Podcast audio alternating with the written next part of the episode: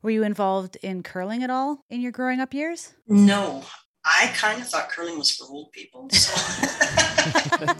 Welcome to Obstacles and Opportunities with Lowell and Julie, sharing stories, empowering mindsets. Today's guest is Ina Forrest. She's a four time Paralympic wheelchair curler.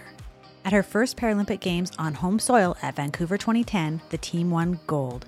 Most recently at Beijing 2022, they brought home the bronze medal, and she was one of Canada's flag bearers for the opening ceremonies.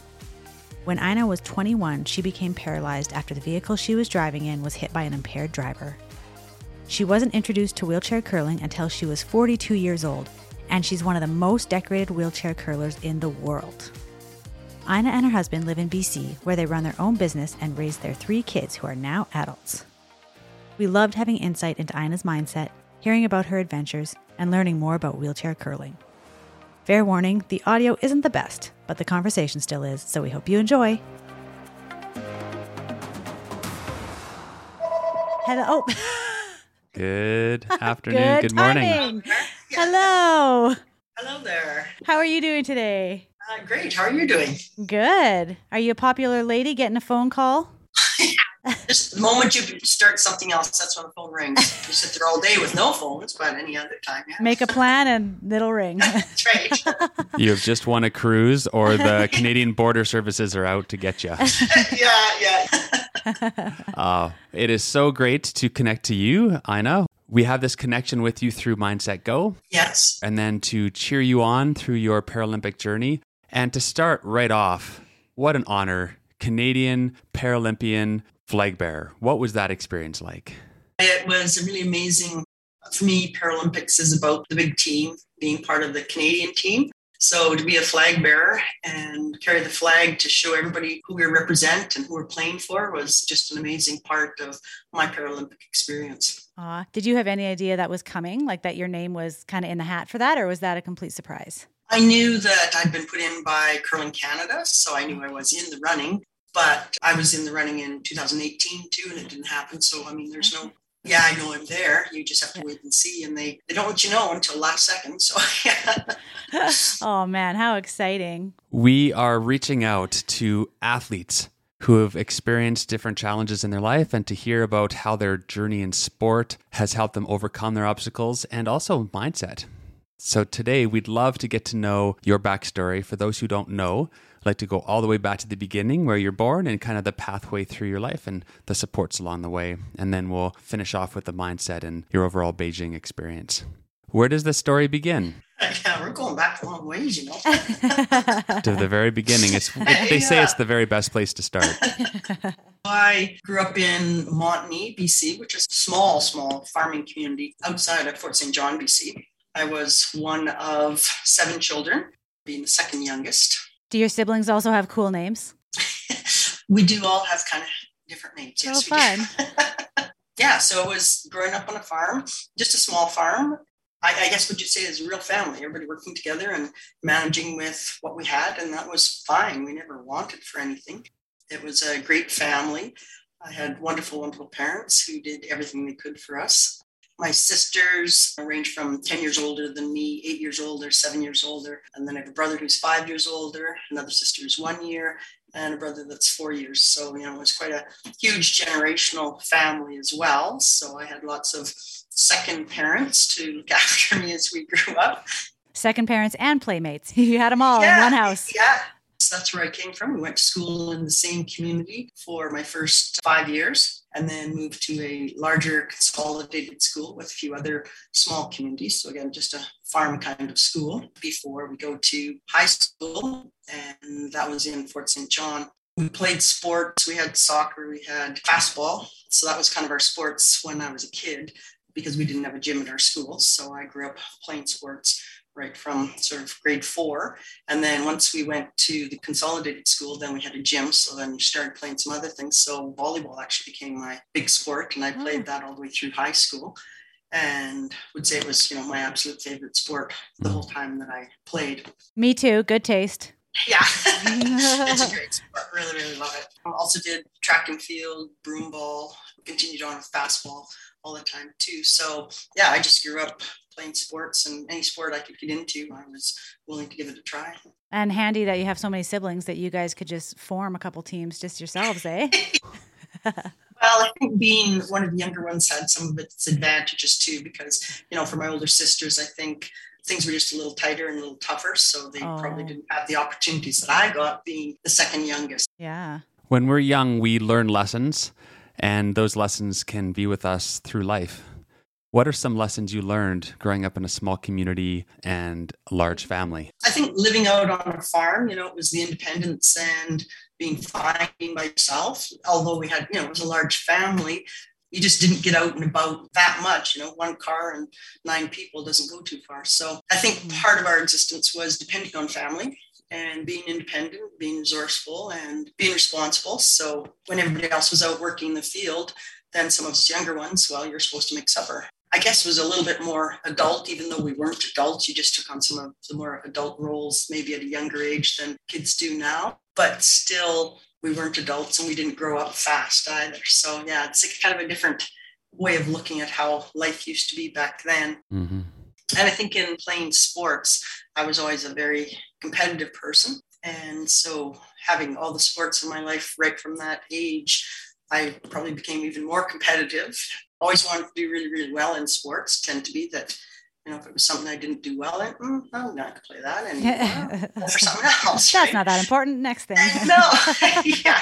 So I mean, you picked and choose uh, the things that you liked and the things you were good at became a little bit probably how I looked at things. If you're not good at it, well, give up on that and go to something else. So maybe that's a bit of a mindset that you developed from playing sports. Were you involved in curling at all in your growing up years?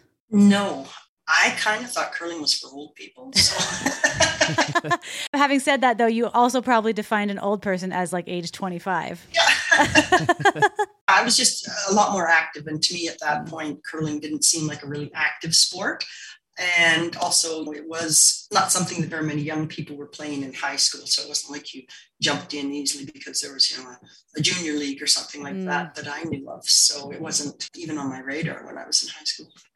You have this sense of growing up and launching into life sports, an important part. Let's talk about the change that happened in your life in young adulthood. When I was 21, we were actually a community team and we were headed to a volleyball tournament in Prince George. And halfway there, I ended up in a car accident. We were hit head on by an impaired driver, became a paraplegic at that point, T12L1 paraplegic. And that certainly changed everything instantly at that point thought, okay, that's done. You know, sports are done, dancing's done, riding my horse is done. Yeah, you could just count on your fingers how many things in your life you thought, that's it, never mm-hmm. to do again. Obviously, at that point, too, I didn't really know anybody in a wheelchair or really see that many people in wheelchairs to really even understand what was out there or the fact that life just goes on. You can do a lot of things. So it was very devastating at that point. I remember waking up in the hospital the next morning, and when we had the car accident, it was just instant. I couldn't feel my legs. So you're in shock right away. And the next morning, actually, is when it hits you, and you wake up, and yeah, I still can't feel my legs. And that was probably the worst morning to mm. say of your life when you wake up and know that that's it. Mm-hmm.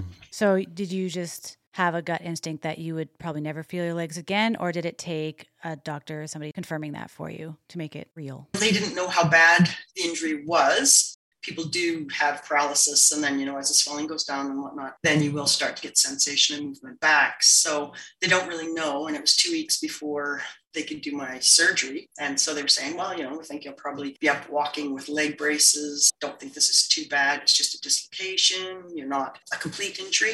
And then after they did the surgery, then they came back and said, well, yeah, your cord is crushed quite a bit more than what we thought. Mm. So, you know, we're really not sure what will come back. And then within I guess a month, I started to be able to feel like, okay, up in my upper thigh, you know, a muscle is moving. I can move muscle there. So you instantly have, you know, all the hope in the world that yeah. it's all going to come back. This yeah. is, you know, so it's going to get better and better and better. And it did get better and better. I do have some muscle function in my legs, and having some is hmm. a game changer compared to having none. Yeah. So very fortunate to have got back what I did get back. Mm. Have you had any more gain in function in the last several years, or did it kind of stop progressing? Yeah, so it's been 38 years since my accident, and I probably had some return for the first three, but I'd say since then it's, it's pretty much stabilized. And I saw in one of I we like to do research on people like you and watch these inspiring little videos online. And I saw a video of you driving. So how long after your accident did you start driving again? They get you driving and functional as soon as they can when you're in rehab. So I was in rehab from June till October, and by the time I left, I was driving you have to go through all the lessons and do another driver's test because you're using hand controls instead of your feet. So, yeah, by that time, I was driving. Mm. Everyone deals with grief and loss in their own unique way. What do you remember about that period of time when you're 21, 22, 23, young adult, and everything's changed? What was that emotional experience, that journey like for you? Again, fortunate, all my family. So everybody took a turn coming down. And that was really nice because I'd never really been away from home for very long before that. And that was a long time to be alone in that situation. So that was really helpful. I remember though, my sister my best friend came down, and it was just shortly after I'd had my surgery. And so I was just starting to get up and they took me into the gym and they came along to watch and I was just sitting there and they just throw a ball at you and you're supposed to catch it and having no previous experience to you know it's like that you can't feel your legs or your bum and I just fall over when I caught this ball and I mm. just remember them both of them they just left they were crying Aww. I think that was probably one of the worst days just suddenly realizing that ooh, you know that's what everybody looks at too and that's how I was feeling but also, you have the sense that this is as bad as it gets. From here on, I make the difference. I decide how well I do with this, how far I go with this. So it's not, for my mind, anyways, it wasn't like having some disease that I didn't know where the end was or how bad it would be. I had a start point. So make the most of it. And my parents were always, you know, use it or lose it, buck up, that kind of attitude. And so that was kind of just part of who you were, that you made the best of what you had and the support that you have that enables you to reach down in and take control of that makes a huge difference. So I, I credit it to family and friends for sure. And also being injured in a car accident, then you're not destitute. So, you know, I did have insurance after that, which once again makes all the difference in the world as well because you're not struggling for money the moment you mm. step out of the hospital. So that was a great support and people always say, well, if you're going to do it, do it in the car. Mm. Being able to have one less stressor, a major stressor about work and life and how am I going to pay the bills to be relieved so you can get back to recovering, healing mind, body, soul relationships from a moment like that. Yeah. And I mean, you know, some of the people that were in rehab with me were people who had been a diving accident or some accident where there was no insurance and you know then they're trying to fundraise and having community things to help them find living supports. And i was so thankful that that was not my next step after i got out of rehab and how did the others in the vehicle with you fare in our car the driver had facial injuries, and then the two in the passenger side, front and back, whiplash. But other than that, they were fine. Oh, really? The car that hit us, they had a lot more injuries. It was a much smaller car, more broken bones, but nobody was, you know, permanently injured. Our son asked if the impaired driver that hit you went to jail. I believe, you know, trying to think back that many years ago, they did go to court over it. And I think he did for a few months. Okay. Hopefully, at least some sort of rehab. Hmm. yeah. Don't do that again. Mm-hmm. There are many stages of grief. I'm interested in the moment after, and there's lots of bargaining and denial and anger. Do you remember those feelings towards the other driver or to the unfairness of life or to a higher power? How, how did you deal with the immensity of grief in the moment? I guess you sort of went, well, why would it happen to me? I definitely had lots of those questions. Why? You know, is there some reason? Because you want a reason. You don't want it to just be that, oh, luck of the draw, there you were. And, you know, why was I the one in the accident that got hurt and everybody else is still walking? If I hadn't got on that side of the car, you know, if I'd been on that side, this would be my friend. Well, that's not a nice thing to say. Well, geez, mm-hmm. wish I'd got on the other side, so it's my friend. So, yeah, on a lot of levels, you couldn't come up with anything that really made it any better. I maybe came away with a bit more of, you know, I remember way back when I was a kid reading a book about fate. Some strings are this long and some strings are this long. And I thought, well, I guess I had the short string. Mm. That was just the way it was.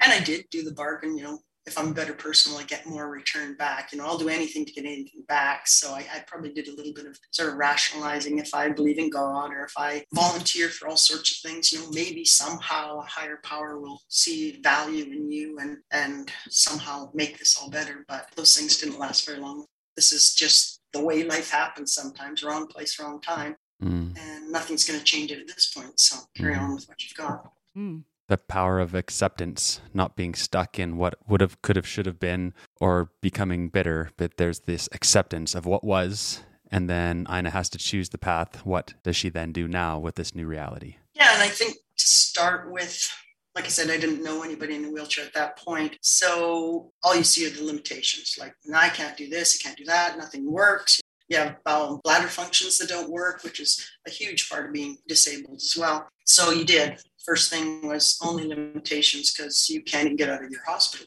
And then once you start getting up and you're meeting more people, and I know we had some bad moments, so I'll give this five years and that's it. I'm not living like this for the rest of my life. Well, maybe 10 years. And I guess over time, the acceptance part of it, but also learning that you can still function mm. and life can still be just as good as it was. Sure, you're not going to be able to do some things. Like I regret some of the things I can't do with my kids mm. that, you know, you thought would be a wonderful part of being a mother. But overall, you can do so many things and find so much enjoyment in life that slowly you get to understand that, well, this is how you live, but it's not so bad. It's mm. a pretty good life. And I feel like I've had a really good life. It's a mental thing as well as physical. yeah, for sure. So then what came first, your husband or wheelchair curling? Well, my husband was my boyfriend when I had the car accident. Oh, really? Yeah. You guys have been together for a long time. We have since I was 18 years old. Wow. So my husband always comes first. Oh, he. Uh, I. I. Good answer. I meant sorry. I meant chronologically, as in when they entered into your life. After I said it, I was like, that is a weird question. Um, but the fact that he was with you already when you went through your accident, and it, he just went up in my books, even even higher up. Wow, good man. that's yeah. that's some grief and adjustment a large amount of change for him as well to journey through having a fully able bodied girlfriend to then the commitment to journey through a hard journey. Yeah, and I think he had a few moments that way too. He got called by my sister to let him know about my accident and just instantly got a plane ticket and came down. He was one of the first people, you know, you wake up that first morning and wow, what are you doing here already? Aww. But it only took him, I'm going to say, less than a month. And he talked to a couple friends and thought about it and came to the decision that no, what had really changed was nothing but our, our actual relationship, just, you know, how much I was going to be able to do. And same for him, didn't have any clue, you know, what this was going to do to me beyond I was going to be in a wheelchair. But yeah, he decided that our relationship was good enough that wheelchair wasn't going to separate us. Aw. And then how many years till you got married after that? 11. Oh, wow.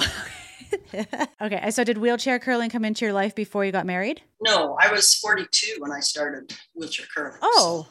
So. Mm-hmm. Okay. Well, tell us about that. wow, you're super accomplished. My goodness. Yeah.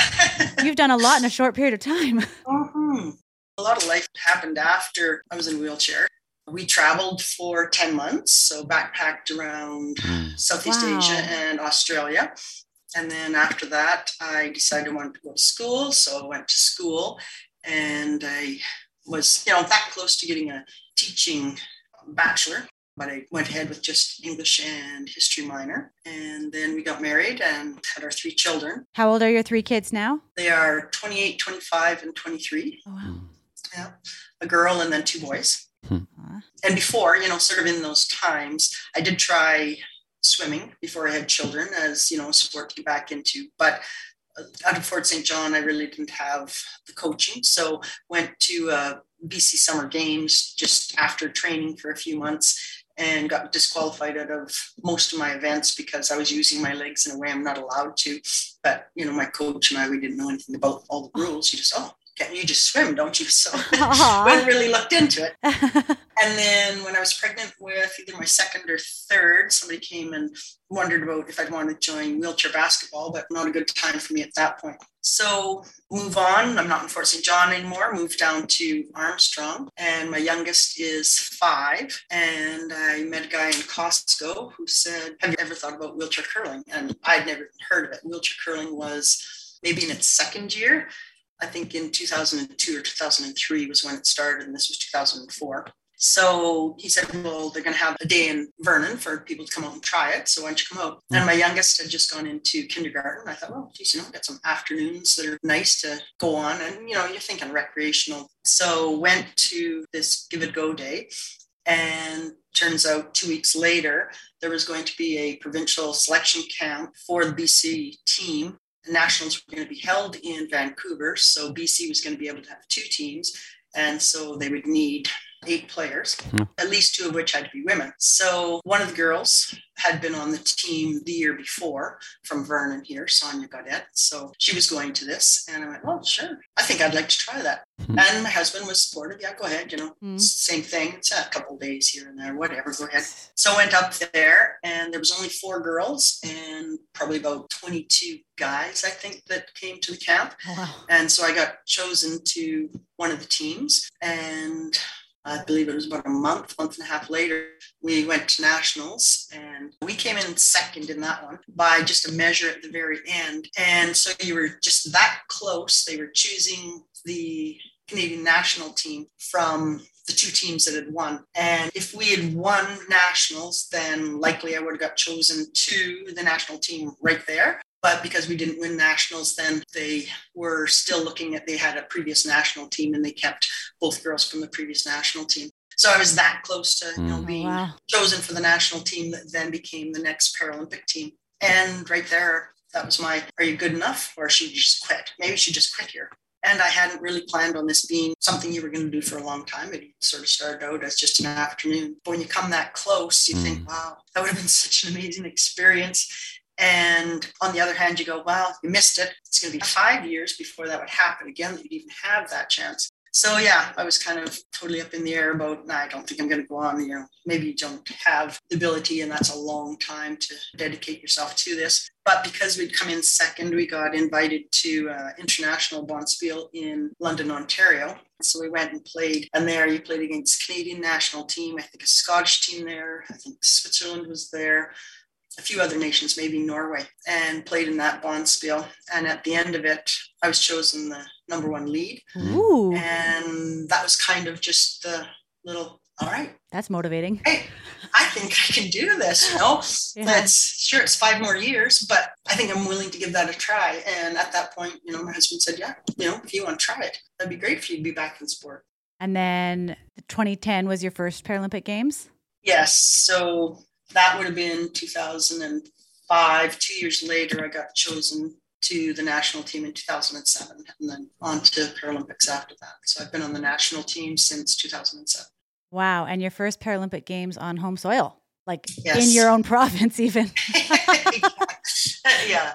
That's, I mean, I don't think you can think of a better fairy tale first event to go to my family, all my friends were able to come down. You're in your home province, in your home country. Yeah, it was amazing looking forward to it, but also very daunting and scary because you think, I've never seen these many crowds and it's going to be people that you know. It's not yeah. just strangers. And how's that going to work? A little bit of pressure. mm-hmm, mm-hmm. And really, for wheelchair curling, we don't have any crowds or audience most of the time. So that oh. was for us I mean, the people that went to Torino had had that, but anybody who hadn't, that was your first experience with having a crowd and people cheering. And how did you mentally handle that? That's so different. We had a mental performance trainer, and that was a huge focus for me. Was I wanted my mental performance to be very, very strong, and I worked hard on my focus to make sure that I knew how to focus and hopefully, you know, not even notice. And happily, that's exactly what it felt like when you're out mm. there playing. When you were throwing, you wouldn't hear a thing. Mm. And then when you weren't throwing, just holding chair for somebody else or waiting your turn,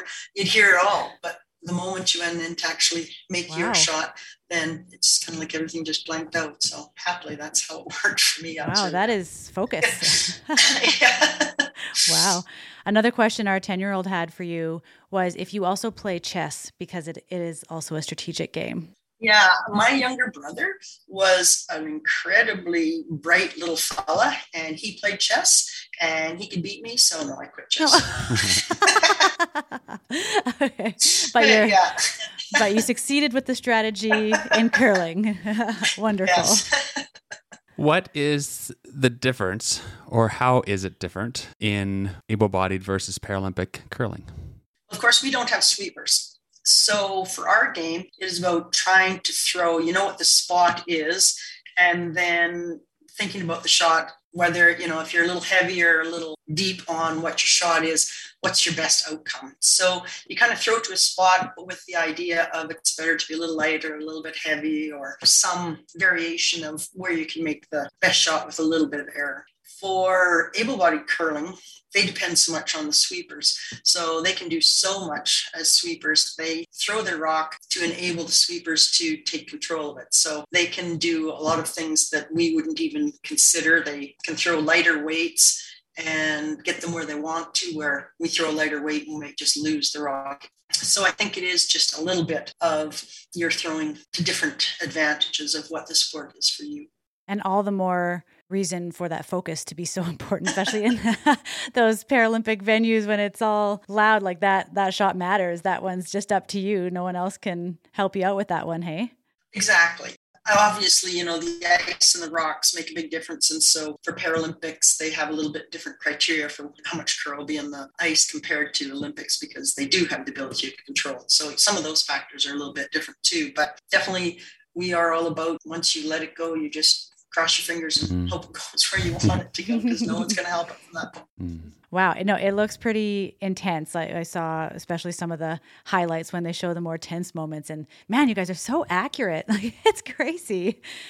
Another part that we see that's interesting is you hold each other's chairs. Can you tell us a little bit about the throwing of the stones and the, the teamwork that even that entails? Yeah, so the stone weighs, I think it's 42 pounds. So even mm-hmm. though you know the ice allows it to slide you're starting it from you know an absolute dead stop and that's why somebody has to hold your chair because your chair will move back on the ice just as easy as you're pushing the rock forward. So it's securing you so that you can be accurate because the only thing moving is your arm and your stick in the rock.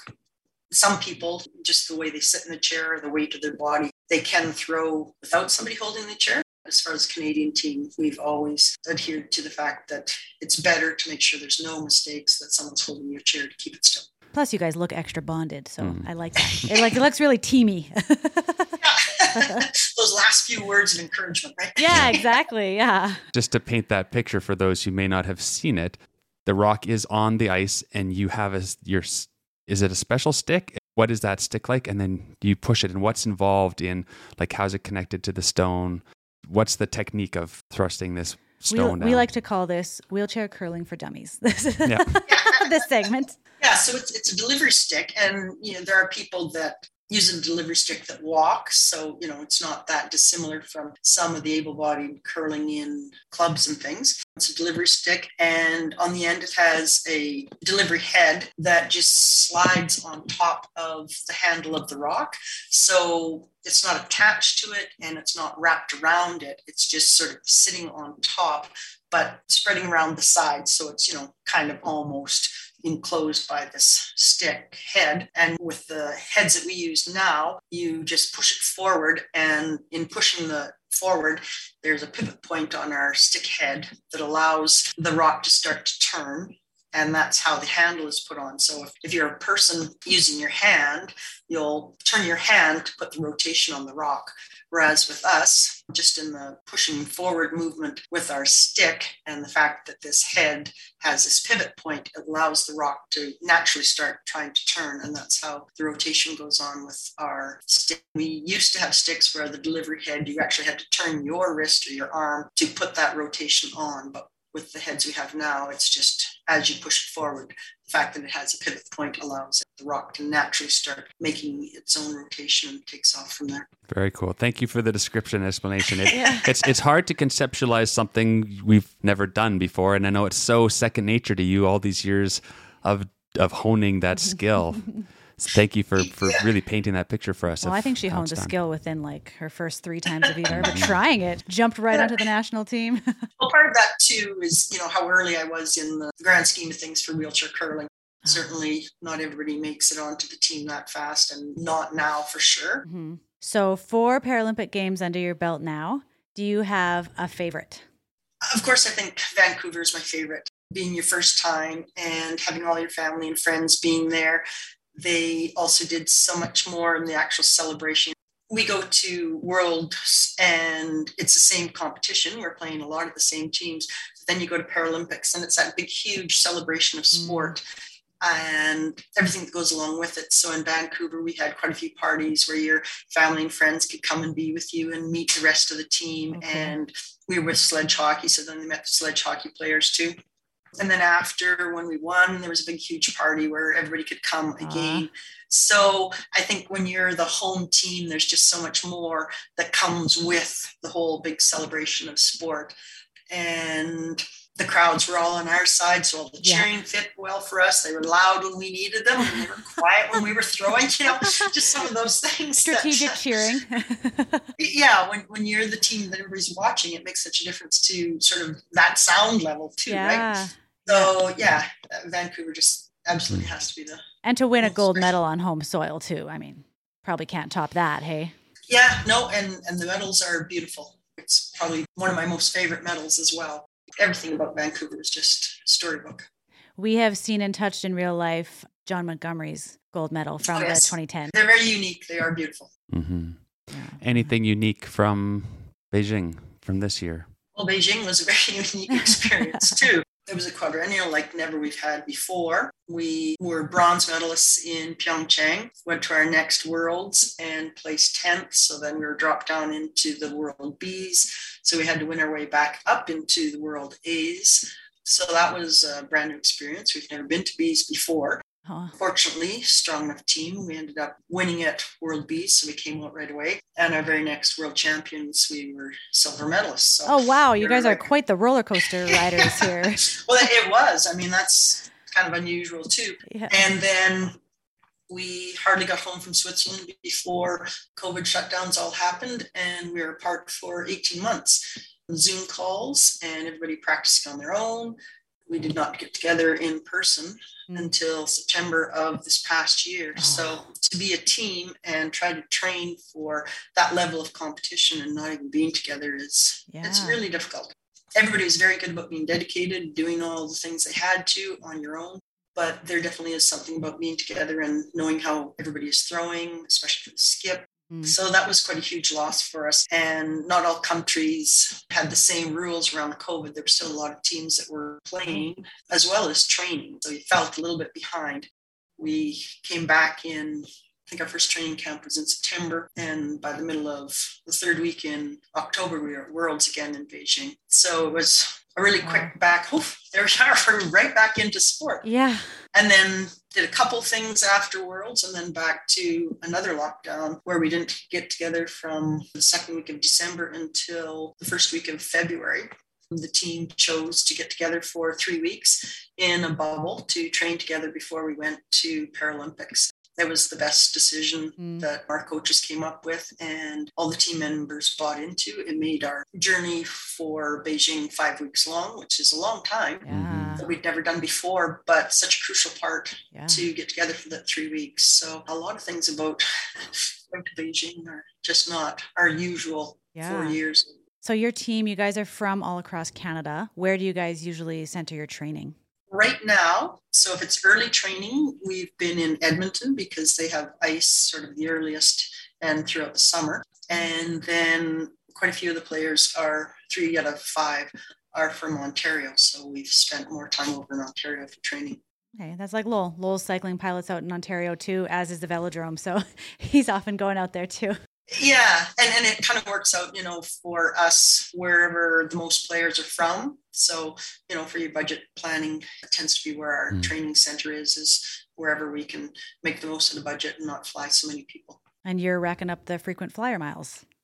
yeah, well, not over the last four years. Oh yeah, that, that's haven't been together much at all. Oh, yeah. No kidding. And, yeah, and going to Beijing, then we we did come to Richmond for those three weeks just because it was in the right direction for our flight. Mm. So we hmm. did spend those weeks in Richmond. Wow. Does it feel like Beijing already was like a lifetime ago, or does it seem like a few weeks ago? It seems like a lifetime ago. Thinking back to the other ones, I go, did it feel like it passed that fast and then it was just over? Uh, I guess it always does, but when you've just went through it, it's like, wow, I was just there, and look, now I'm home. What am I going to do now? Yeah. Like, yeah. yeah. so that must have been such a huge difference for you not to have your family there as well. Were you at least able to communicate with them regularly? Even there, you know, we were trying to be cyber safe while we were over and you know i'm not the most technologically strong person so not a lot a lot of communication with my family while i was over there they've been to every other of the Paralympics and having them there and being able to look up in the stands and see them. And we've always made time that after every game, we were able to go and see our family and friends who had come. So that was a, a big hole that was missing out of the Paralympic experience. For sure. Do you think you have another Paralympic Games in you? Maybe they can attend again? I'm sure they'd love to go to Italy. yeah. yeah. Do you have what's next plans in regards to sport before we move on to the what's next in your life? We're going through the debrief stage right now, and you come back from Paralympics and you're on the big high of how wonderful it was and how oh, you're so enthusiastic with your sport. But you always have to do realize there's that four years in between mm-hmm. before you have that big experience again. So I'm kind of in the hmm, do I do mm-hmm. another? And for me, up there in age, you always want to know that your body's in for as long as your mm-hmm. mind is. So yeah. maybe I want to play, but definitely know that there's more hmm. injury proneness now than there was, say, eight years ago. So that makes it a different decision as well. You're a mom, a wife, and an elite athlete. How have you found that that balancing act, or and a business owner, and a business owner? Yeah, there's a lot. You have many hats. How yeah. have you how have you balanced those hats? With a lot of support. My husband and I are in business together, so when I'm gone, he takes over a lot. His business also takes him away, so we're both used to doing what we have to do on our own and together. What is your business? he's a welder and then we're also property managers. So sometimes he's gone with welding all over bc basically. Mm. my kids were young when i first started so they had to be responsible good little people too to make it happen because if all of a sudden you were struggling with problems at home i definitely wouldn't have been going away and, and doing what i was doing yeah. But I have amazingly awesome, responsible, independent children that awesome. always encouraged me to go. And they were always looking forward to the Olympic experience too. So come on, mom, let's get there. Let's Aww. go. go. Ah. Family and friends that helped out. Kids were young when I started in this. So I'd be gone. They'd go to friends' houses or family would come and stay with them here. So again, without that kind of support, there's no way I could have done it you draw on a lot of people and maybe you don't appreciate them and thank them enough for everything they've done that enabled you to do what you wanted to do as you know your own little guilty pleasure. Mm-hmm. did your kids inherit your competitive spirit or do they just live vicariously through you? No they were all involved in sports. Everybody went in different sports no curlers but they all had their own individual interests and that was sort of the summer. um, they didn't do so much maybe in the winter while I was gone mostly, but then all summers were taken up with all their sports. And they're like fully grown adults now. Are they still living close by? At least they had all moved away, and then just recently, our daughter, she's a vet, she's moved oh. back home, our middle son, he's an environmental coordinator, and he's only two hours away where he works. And then our youngest guy is a pilot, and he's in Calgary, so you know only six hours away for a drive. So they're all still fairly close and come home fairly regularly as well. Ah, we live two blocks away from my parents. oh, okay. I will not go further away. oh, parents are awfully helpful people. I absolutely appreciate oh. both our sets of parents too. Mm-hmm. Oh yeah, and if your kids start having kids of their own, you might find they uh, also start moving closer. yeah, I've heard that happens. Mindset is huge. Yes, and it helps us get through life changing moments like the loss of use of limbs or vision or different mental physical relationships. What are some of the key pieces you found and you've wanted to teach others, teach your kids, and spread? What is the healthy mindset of overcoming? I know when I was in rehab, I certainly had a lot of people who were in a way worse situation and condition that I was. And so I think right from the start, it was very easy to see and say, you know, this isn't so bad because I can see where this could be way, way worse. I think lots of times people get so focused on themselves, they fail to realize all the great things in their lives and they only mm. focus on the unfortunate or sad part of it. And if you turn it around and you know kind of try to look towards the optimistic side i, I think it makes a huge difference to how you live your life. Mm, beautiful. The optimism gratitude seeing the opportunity out of the obstacle a little on the nose for our podcast. But that's that's really the idea that these setbacks can be set up. The opportunity to travel the world and push these cool rocks across sheets of ice around other competitors. Yeah. It's all yeah. coming from this moment where things changed. And you could have turned to be bitter and, and withdrawn and isolated, but you chose connection and gratitude and positivity. And your life has become better because of this. I read that your favorite quote was Life is a journey, so enjoy your trip. Is that still your favorite quote?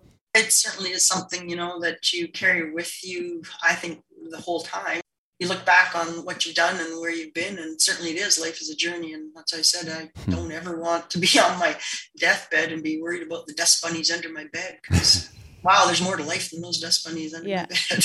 Mm-hmm. taking it back to when you did your backpacking trip with your husband in southeast asia was it pretty accessible for you back then? No. No, it was not. So how did you manage? Like tell us a bit about that well, I mean, you, you choose your locations, you choose where you're going because you know that accessibility is a problem. But my husband is a very strong guy. And so, you know, he got me places that probably we should never have got to, but he was willing to do the muscle work. Uh, I don't know if you've ever heard of Burning Mountain in Australia, and he fought me up this little mountainy hill so I could see a burning seam of coal. And Aww. yeah, there's a will there's a way. And i yeah. think that's kind of how we traveled was we want to see this uh, we're going to get there and do everything possible. Of course admitting there are some places and don't take it to just absolute dangerous mm. proportions to do these things but yeah wherever there was a will there was a way and we made it happen. Mm. did you spend time in thailand? Yes we did. We loved thailand it was beautiful there. That was one of the places we went to many moons ago. We lived in New Zealand for a year and then we traveled Australia for a month and Thailand. And uh, sometimes I just get cravings to go back. I think because of the 75 cent street curry. that was so good. Well, and we found in Thailand, being in a wheelchair, people were just the kindest people. Aww. So amazingly friendly and kind. We just loved the people that we met there. So, any plans to go back? We always say we should go back there, but there's so many places to see. Maybe you should see some place you've never seen before. yeah. So yeah, we really haven't gone back to the same place. Australia, we've went twice, but most other places, no. Have you been to New Zealand? Yes, we have. Okay. Yeah, yeah, same trip. Yeah. Oh, okay, yeah. You speak highly of your husband. What have you learned from him, or how has he helped you on this journey? I think his mindset is patience. Mm-hmm. It takes a lot to deal with my disability, and it's not his. And, you know, sometimes, again, all I can see is my own issues. And I think he's had to be a very patient person and maybe put aside probably things that he'd like to be able to do just because it doesn't work out for me. So I would say, hugely patient and generous person. Mm. The power of love. And one of the things I like to speak to is the, the power of the supports of our spouses, of those loved ones, the partners that help us, or family members who are helping us. We can do some things alone, but my list of can items gets a lot larger when I have Julie around. So that's the power yes. of our support system. I gotta be careful not to ask too much. That's the only other side of it oh. like know when enough is enough, right? That's what Lowell sometimes jokes that I'm enabling him. Like all his crazy adventures. no, it's fun. From the supportive person's side, I kind of feel like I get to live the best of both worlds. Like I get to live vicariously through him. And even when he's away on his trips, uh, the boys and I are eager to catch up with him and, oh, how's your race going? And he's FaceTime. Yeah. He always sends videos of his hotel he's staying at, like very detailed video tours, which are very funny. yeah. Everybody watching our games, you know, for my husband, I'm sure he gets grayer and grayer and grayer hairs just from watching because he takes it that seriously for us. Yeah. So they're definitely invested. yeah. Do you think he gets more stressed out than you do? I honestly think anybody who watches gets more stressed out than the person actually in it because you're so in the game. Maybe that's part that you don't. And somebody watching is like, ah, Yeah. Yeah. got a lot more highs and lows. Yeah. I've heard that from others that it's the ones who are competing have more control. The ones who don't, it's it's that lack of control and it causes more anxiety than just focusing on in that moment we're here, we're present and we have control in this moment. We can trust our training. Oh yeah, I've watched kids sports, so I know exactly what you're just right in there. Like, oh, hold on, didn't, didn't we talk? Oh my god, yeah. And uh, yeah, Our 10 year old had a soccer tournament and they ended up in the bronze medal game. It went into shootouts and they had never even done shootouts, so they didn't know, they didn't even know what they were. And just as a parent watching, I'm like, I am way more stressed out than I should be for a 10 year old soccer game just watching the shootouts. I'm like, oh, these poor kids. I know my son probably was about ten at the time too. Last inning of a game, and he gets put in in the baseball game as the pitcher, and I was just, oh my god! And he like just calm anything, just throwing the ball. And that, I said to him afterwards, like, my goodness, that was so amazing. You went in and you were just so calm. And well, I was just pitching, mom, hmm. just pitching. We put a lot more weight on it. It's just a Oh my gosh! Yeah, this is a hugely important game, and this is the last inning, and they just threw you in there and just pitching. Just just, just a game, mom. Just- Can you feel a little bit of stress for your mother, please? Yeah. just kidding. Oh, you can learn so much from your children, you know. Yeah. We can hear so much positive mindset in what you're speaking about today, in your love and care for your family, in travel and exploration, and really this independence you fostered ever since a child that your family uh, fostered within you. And we can see that there's a lot more that you're going to be doing in this life, in this world. So we're encouraged to have met you today, to journey through with you, and to hear about your experiences in parasport, and to hear about your mindset. So thank you for taking time to speak with us. Thank you. I've really enjoyed our time speaking together, so it's been lovely meeting you. Yeah, it's definitely our pleasure. And I love that if someone finds themselves in a wheelchair now, they have people like you to look to. And look, there's there's this really awesome sport, wheelchair curling. And there's there's more exposure now, I feel, which is awesome. Yeah, we are very happy that CBC did such a great job of covering it and making it more accessible for people. I think it's hugely important for anybody, but especially disabled people, to see what opportunities there are out Yeah. there and just seeing is believing. So that was a fabulous improvement and advancement in awareness for Paralympics. For sure. Yeah, it's so important. realizing there are a lot of people struggling right now. Do you have any words of encouragement if anybody's struggling with a setback, a struggle right now, even maybe a disability, and a new acquired injury? What's Ina Forrest's words of encouragement? life is in the living. So if you don't get out there and experience life, all you see is kind of the dark side of maybe the inside of your house. So get out there and meet people and look at the beauty of the world around you. I, I think you can't help but be impressed by what you see outside if you actually go out and look. It's a huge, big world. Go and have a look at it. Mm, Mm, great advice. beautiful. Thank you. awesome. Yeah. Well, we will let you get back to your family and your life and your horses. Do you have horses now? Yes, we do. Two Oh, horses, oh. old horses. Yeah, they're, they're pretty aged. Aw, what are their names? Rio and Machala. Mm. Aw. Yeah. Give, give them a little snuggle for us. yeah. Handful of grain, they'll they'll really appreciate you. Oh, Yeah, good, good. Thank you. Yes, make Yeah. me look good. The power of connection to animals as well as people. Yeah. yeah. Oh yeah. Yeah, had pets my whole life and they certainly bring a lot to your life. They are smiling at you every day when you go to see them. Yeah. Ah, well, let you get back to your horses. Yeah. No, Awesome. well, thank you very much. I appreciate uh, having the opportunity to talk to you. Thank you. It was our pleasure, and you have a great day. Okay, you too. Okay. Okay, Bye, take care. Ina. Bye Bye. now. See ya. Ina Forrest, Ina Forrest. Paralympic curler, multiple gold medalist, bronze medalist, and somebody who's experienced the ups and downs, the roller coaster in sport, and in life and continues to move forward. A beautiful message at the end about getting out, exploring, seeing the world, getting to be around other people. It's so easy to withdraw, to avoid, to get stuck in the anxiety and depression. Her encouragement for those who are struggling let's get out, let's see the world and see the beauty that's within it. And for people that are worried about their age, let's just remember she has proven to us that age is just a number. She was not even introduced to wheelchair curling until she was 42. And she is one of the most decorated wheelchair curlers in the world. And she didn't start until she was 42. Hmm. Like you can do a lot. Can do a lot. It's crazy.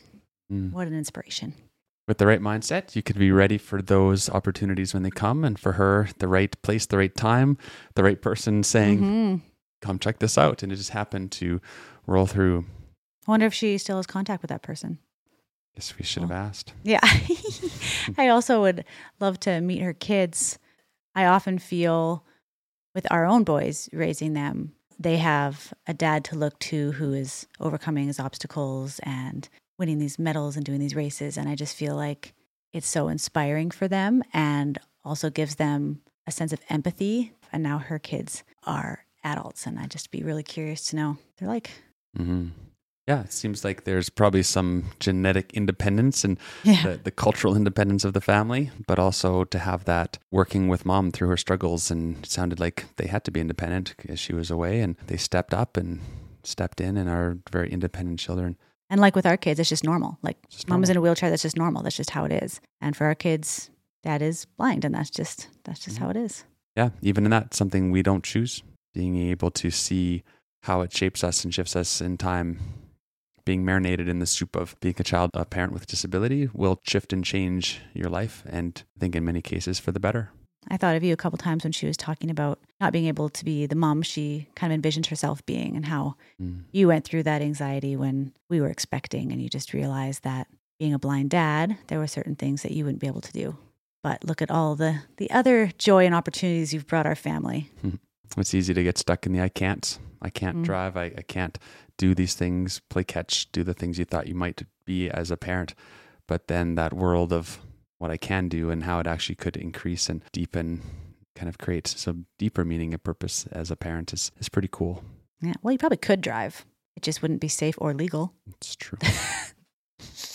Uh, Yeah, another great Ah. conversation. It's great to be connected to these incredible athletes, the honor of being the flag bearer for the Beijing Paralympic Games. And we have many more guests that we hope to connect with and speak to in the coming months and years. We're aiming for about once a month at this stage, Mm. but we'll see what comes down the pipe. Thank Yeah. you for listening along. yeah. And thanks again, Ina. All right, until next time. Love you guys. Bye. Bye.